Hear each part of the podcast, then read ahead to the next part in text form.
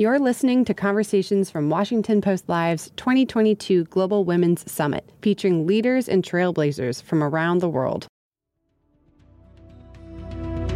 Hello, I'm David Ignatius. I'm a columnist at the Washington Post.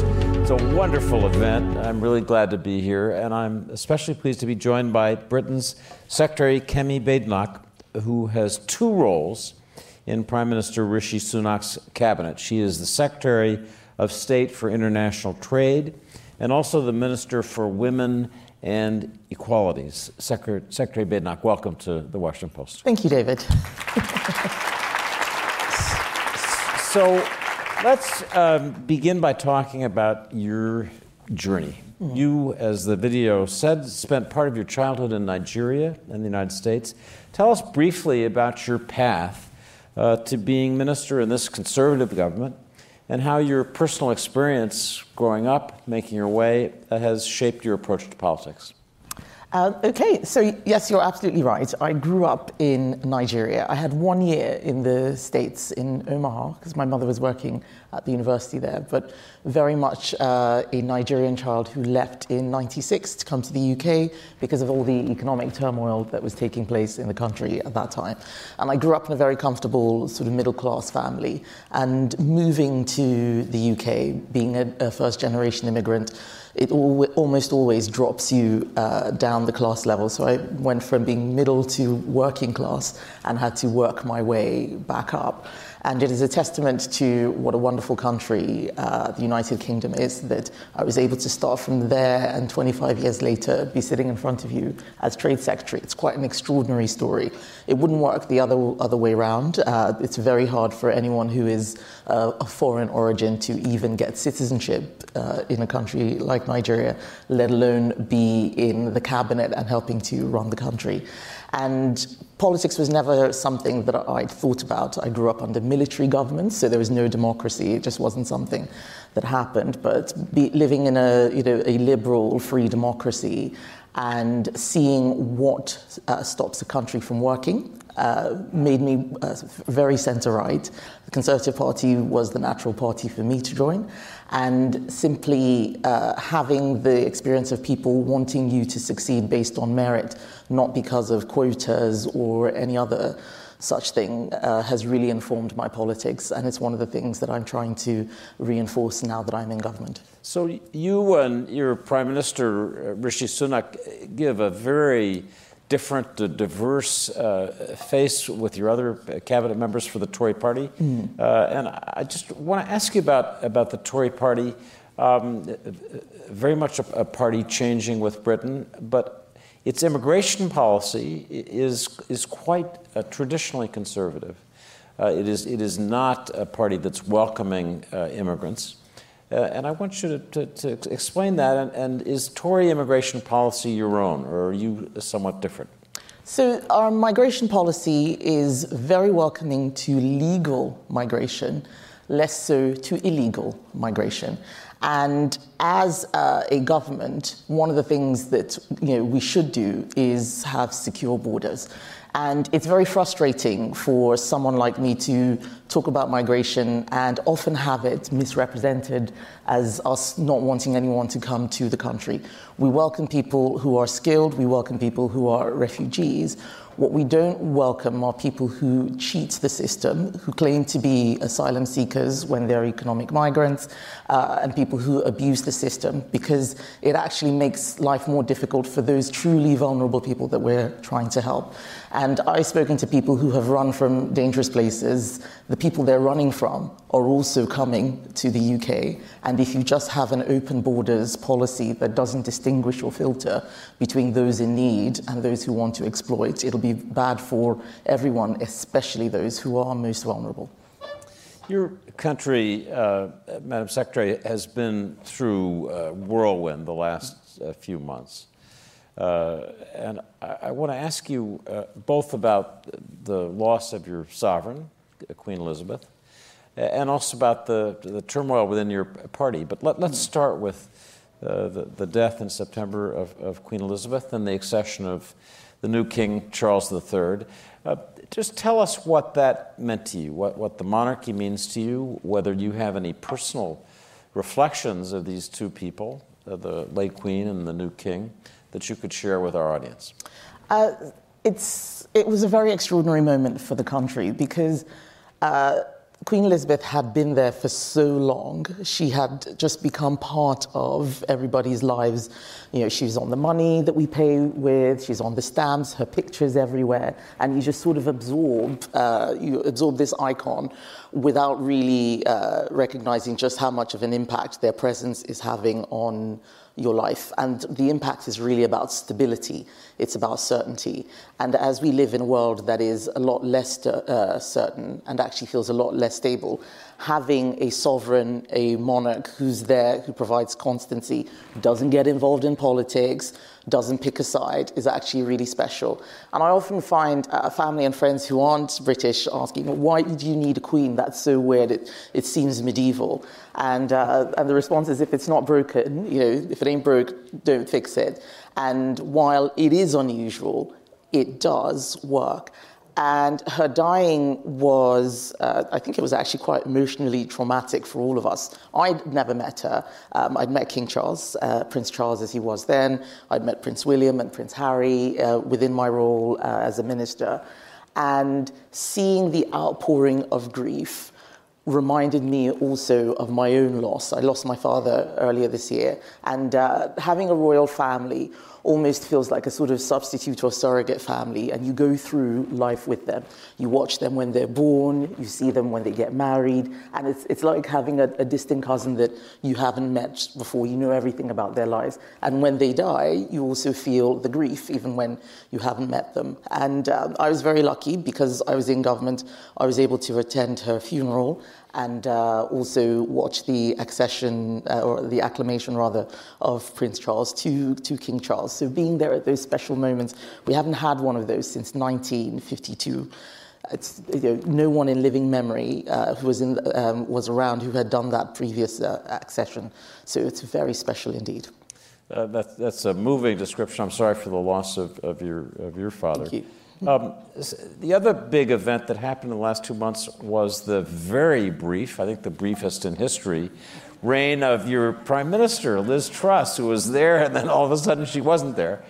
Uh, and um, that was accompanied by a, a, radical reaction from the financial markets mm. to the proposal she made for significant government uh, spending at a time of, of uh, real inflation in Britain.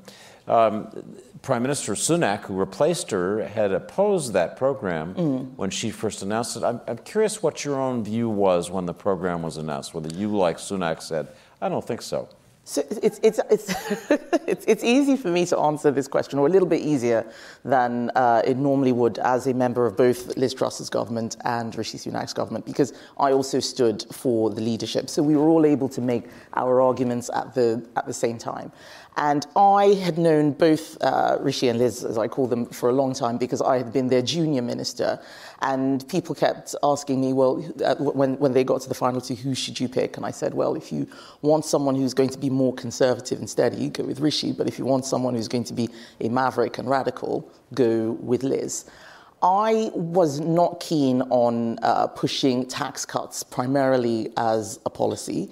Uh, I do believe in tax cuts. I'm a small state conservative. But the problem that we had at the time of that contest was a cost of living crisis, inflation. And I, am an engineer by training, so systems thinking, what is the problem you're trying to solve? And the problem we were trying to solve was a cost of living crisis. So my view was that tax cuts, uh, and certainly an arms race on tax cuts, was not the answer. But the thing about politics is that everybody makes their argument when somebody wins, loser's consent has to come into play. Everybody needs to get behind the, uh, the winner. And so, even though I wasn't 100% convinced by the argument, I recognized that there was a good argument for uh, the proposals which she put forward. I think where it went wrong was not necessarily with the package, but in how it was sold. And that's why communication is so critical in politics. We didn't bring people along with us. What Liz was trying to do was uh, stimulate growth very quickly uh, to try and re, sort of reboost the economy.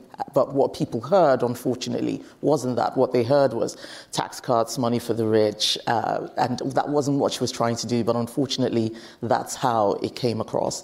And if you can't bring, bring people with you, uh, you will lose not just the argument, but you will lose power.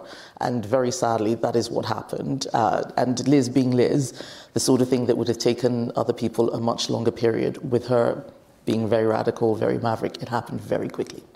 She certainly lost the confidence of, of the financial markets. Uh, so we'll talk about your own ideas as Minister of Trade for economic uh, policies going forward. But I, I want to ask you about your visit to Washington. We're delighted that you're here, that you're here at, at this uh, conference. You'll be meeting with the Deputy Secretary of the Treasury, Wally uh, Adeyemo, mm-hmm. Uh, during your visit, uh, talking about Britain's uh, business friendly environment, uh, and I'm sure about your hopes for, for trade uh, agreements. Um, uh, your uh, ministry says that you'll also be, uh, be discussing how trade can break down barriers for women as business owners. And given our topic at this summit today, I want to ask you to explain that specifically for our audience. So it's, it just goes back to the fundamentals and principles of what trade is about. It's that free exchange, people being able to buy and sell as easily as possible and removing the barriers, whether it's tariff barriers or non tariff barriers, sort of the bureaucracy and the hoops that you have to jump through in order to, to sell a product. And one of the challenges that women have as entrepreneurs is that it's just it's just tougher generally, tougher because we spend more of our lives uh, caring for, for others. So we tend not to be able to get going. Uh, it's harder to access capital and therefore it's harder to travel for those reasons and therefore makes it more difficult to trade, to sell your goods abroad. Uh, a lot of our research shows that it's harder to get investment. And these aren't things that correlate with the biology of being a woman. It's just the reality of being a woman in terms of the lifestyles that we tend to have. And anything that we can do to liberalize trading, making it easier, will have a disproportionate benefit uh, for women in particular. And that's one of the reasons why it's important for me with my dual roles. Let me ask about the magnitude of your challenge. Uh, I don't simply mean in trade here, but broadly for this government in e- economic policy. Britain has really been struggling in recent years. define struggle. Well, I, I, will define struggle. I, I gathered some statistics with, with help from colleagues on present trends. They find the average Slovenian household will be better off than its British counterpart by 2024. And the average Polish family will move ahead by the end of, of the decade. In other words, the trend lines for Britain have been going in the wrong direction. You can see these in any uh, uh, compilation of, of, uh, of, statistical evidence. The Conservatives have been running Britain now for 12 years. Mm-hmm. Uh, so, you know, the, this country, its, its trajectory is your party's responsibility. Simple question is how is the party that's been running the country, as it's had these difficulties, going to get Britain out of its malaise? What, what's the formula for that that you would offer for this audience, but more broadly? Okay. So, first of all, I would challenge uh, some of those figures. I've seen those statistics before that show uh, that the trend is bad for the UK and uh, less so for other countries. Uh, we don't agree for various reasons. We're starting from a different place uh, in terms of base, so it depends on which specific metric. But I won't go into the, into the details of that. You're right, we have been running the country for 12 years. First of all, the first five years as part of a conservative liberal coalition, and then under successive prime ministers, not David Cameron, Theresa May, Boris Johnson, Liz Truss, and now Rishi Sunak. And we have been almost regenerating while we've been uh, been governing. For those of you who watch Doctor Who, the series, it's almost like you know we get a new doctor. This is the new prime minister, and each of them has had a different vision. each of them has had a different vision, which is actually tackling new problems that are that are coming into play. So one of the things that uh, I try and emphasize is that the issues have been changing. When we came into power in 2010, this was before I became a member of parliament, uh, we were in the middle of a big recession. The financial crisis had just happened. There were so many issues. And those first five years were all about fixing the economy, fixing finances. Uh, then 2015, we have uh, a world where everybody's angry about globalization. You would have seen it uh, from the sort of uh, the more Trumpian politics that was coming into play, everyone becoming more protectionist. That manifested uh, in our country with leaving the European Union, which I, by the way, voted for. And that was us deciding, different people voting for different reasons, but us deciding that we wanted to be more global in our outlook and not locked into decision making with 27 other countries that used up so much political capital and political energy just trying to do something that different. I can't explain how tough it is. It's, it's like a state. It's like, you know, New York deciding that it doesn't want to be in the United States. Very, very tough, very difficult decision. People misrepresenting it as xenophobia or us being inward looking. But uh, decisions like that, which are made for the long term, often have short term consequences. So there's no denying that changing the way you uh, do things will create some initial friction. And just as we were raring to go, about, about to you know, press go on the rocket boosters, COVID happens and we have a pandemic that really uh, shakes the core of the country because of how our, our, economy is structured. We look at the supply chains, for example. We look at um, uh, the amount of money that we spent on furlough, paying people to stay at home, something that many other countries either didn't do or didn't do in quite the same way. All of those things have had an impact. But if we were not doing well, we would not have been able to survive the pandemic. We certainly would not have been able to come out of the EU and still be uh, trading globally. A lot of our trade is increasing across the world, it's falling in certain places. So there's a lot of work to do. But you asked about the opportunities. And what we're hoping is that things calm down uh, in terms of Don't all we? of the things that are happening uh, externally and just I think allow that's us a global to really... hope. Absolutely. I think people want things to be more boring for, uh, for, for some time So- to come. And so- then, we can, um, then we can do more. Let, let me ask a, a pointed question. When we think about the British economy, frankly, the question remains was Brexit a good idea? And there's some economic evidence that there's a, there's a real economic cost to it. Uh, and I'd be interested in, in, in your views. For example, uh, you hear some discussion about um, moving closer to the European common commercial policy, common standards, which would make it easier to trade with Europe. Yeah. Is that a good idea? Um, yes, common standards are a good idea. So we didn't leave because we didn't want to have those common standards. Those were some of the good things about being in the European Union, and we still want to work closely with them. So if you were to, ask me why I voted for Brexit, it was two things. The first was that the discussions that were being had at EU level were about more and more political integration. Uh, you know, wanting to have a single currency was something that uh, kept just just wouldn't go away. Wanting to have uh, a shared army was a discussion that kept coming up. But the more close political integration, we didn't feel was working for us because when we asked for what we thought were little things, we didn't get them. And if you think back to what happened that almost triggered the whole Brexit uh, thing, it was us wanting to change a few things around social security and our Prime Minister David Cameron going to the EU, Angela Merkel uh, in particular, and saying, well, can we have some of these changes? And the answer was no. And for many people, there, there seemed to be this epiphany that we can't even influence decision making within this bloc. And if they want to do more integration, maybe this is the time to get off the train. It didn't mean that we didn't like the group, but if we were thinking long term, looking at where's the middle class going to be in 2050, what's the world going to look like, maybe getting off now uh, and allowing them to do more of what they wanted to do would be the easier thing.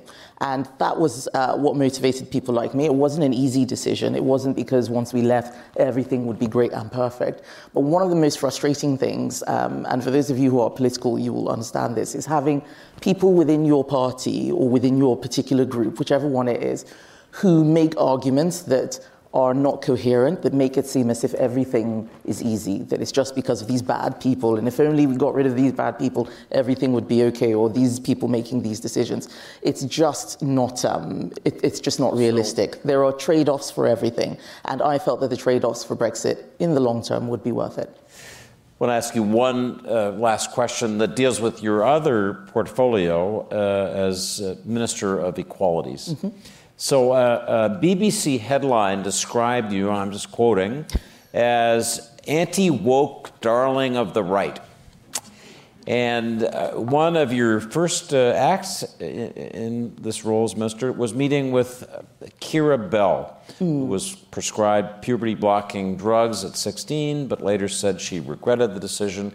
You got a lot of criticism for meeting her mm. uh, from people who felt that it, this was not respectful of uh, transgender mm. advocates in the community. What, what message did you want to send in, in, in this meeting? And talk more broadly about these cultural issues as a final. Okay. Uh, so people call me anti-woke. Uh, it's not. It's actually not a word that I use. I don't like the word woke because I think it trivializes something far more serious uh, that's taking place. So I like to think of myself as pro common sense rather than anti. Uh, uh, rather than anti-woke.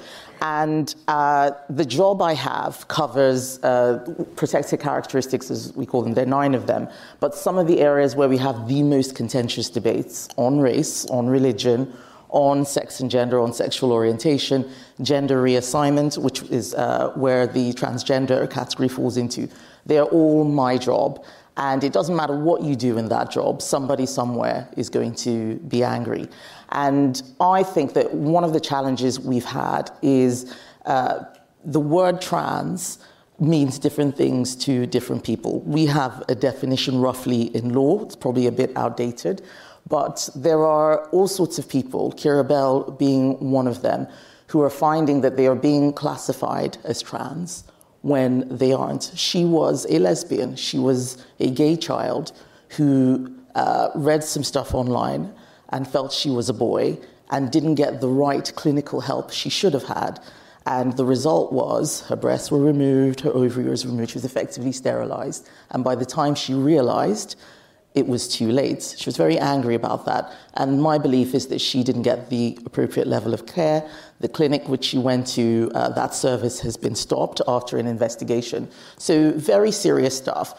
And for anyone to say that I shouldn't meet somebody who has had this experience doesn't understand what the work of a politician is. I need to meet everybody. I need to understand uh, both or all perspectives uh, whatever they might be, so I can get a clear picture. And the picture that I got was that while we're looking after people who are trans or who have gender dysphoria, which is um, how we have been looking at the issue, we need to make sure the people who are not are not put on a pathway where they make decisions that are irreversible and which will change their lives forever. And I think that that's a pretty common sense uh, position to have what I have found amazing and extraordinary is that even saying this means that you get called a bigot, you get called anti trans, you have a lot of people attacking you who are not actually listening to what, uh, to what you're saying. And my response is not to be afraid and to keep pushing for what the right thing is. If people like me are too scared because of what someone says on Twitter, then we're going to be in a really bad place. And it's my job to defend those people who can't defend themselves, and I'll continue to do that. So, Secretary Kemi Badenoch, described as a rising star uh, of the Tory go- government. Uh, thank you for joining us uh, for this discussion. Thanks for listening. You can find more conversations from our Global Women's Summit by searching Washington Post Live wherever you listen. Visit WashingtonPostLive.com to register for upcoming programs.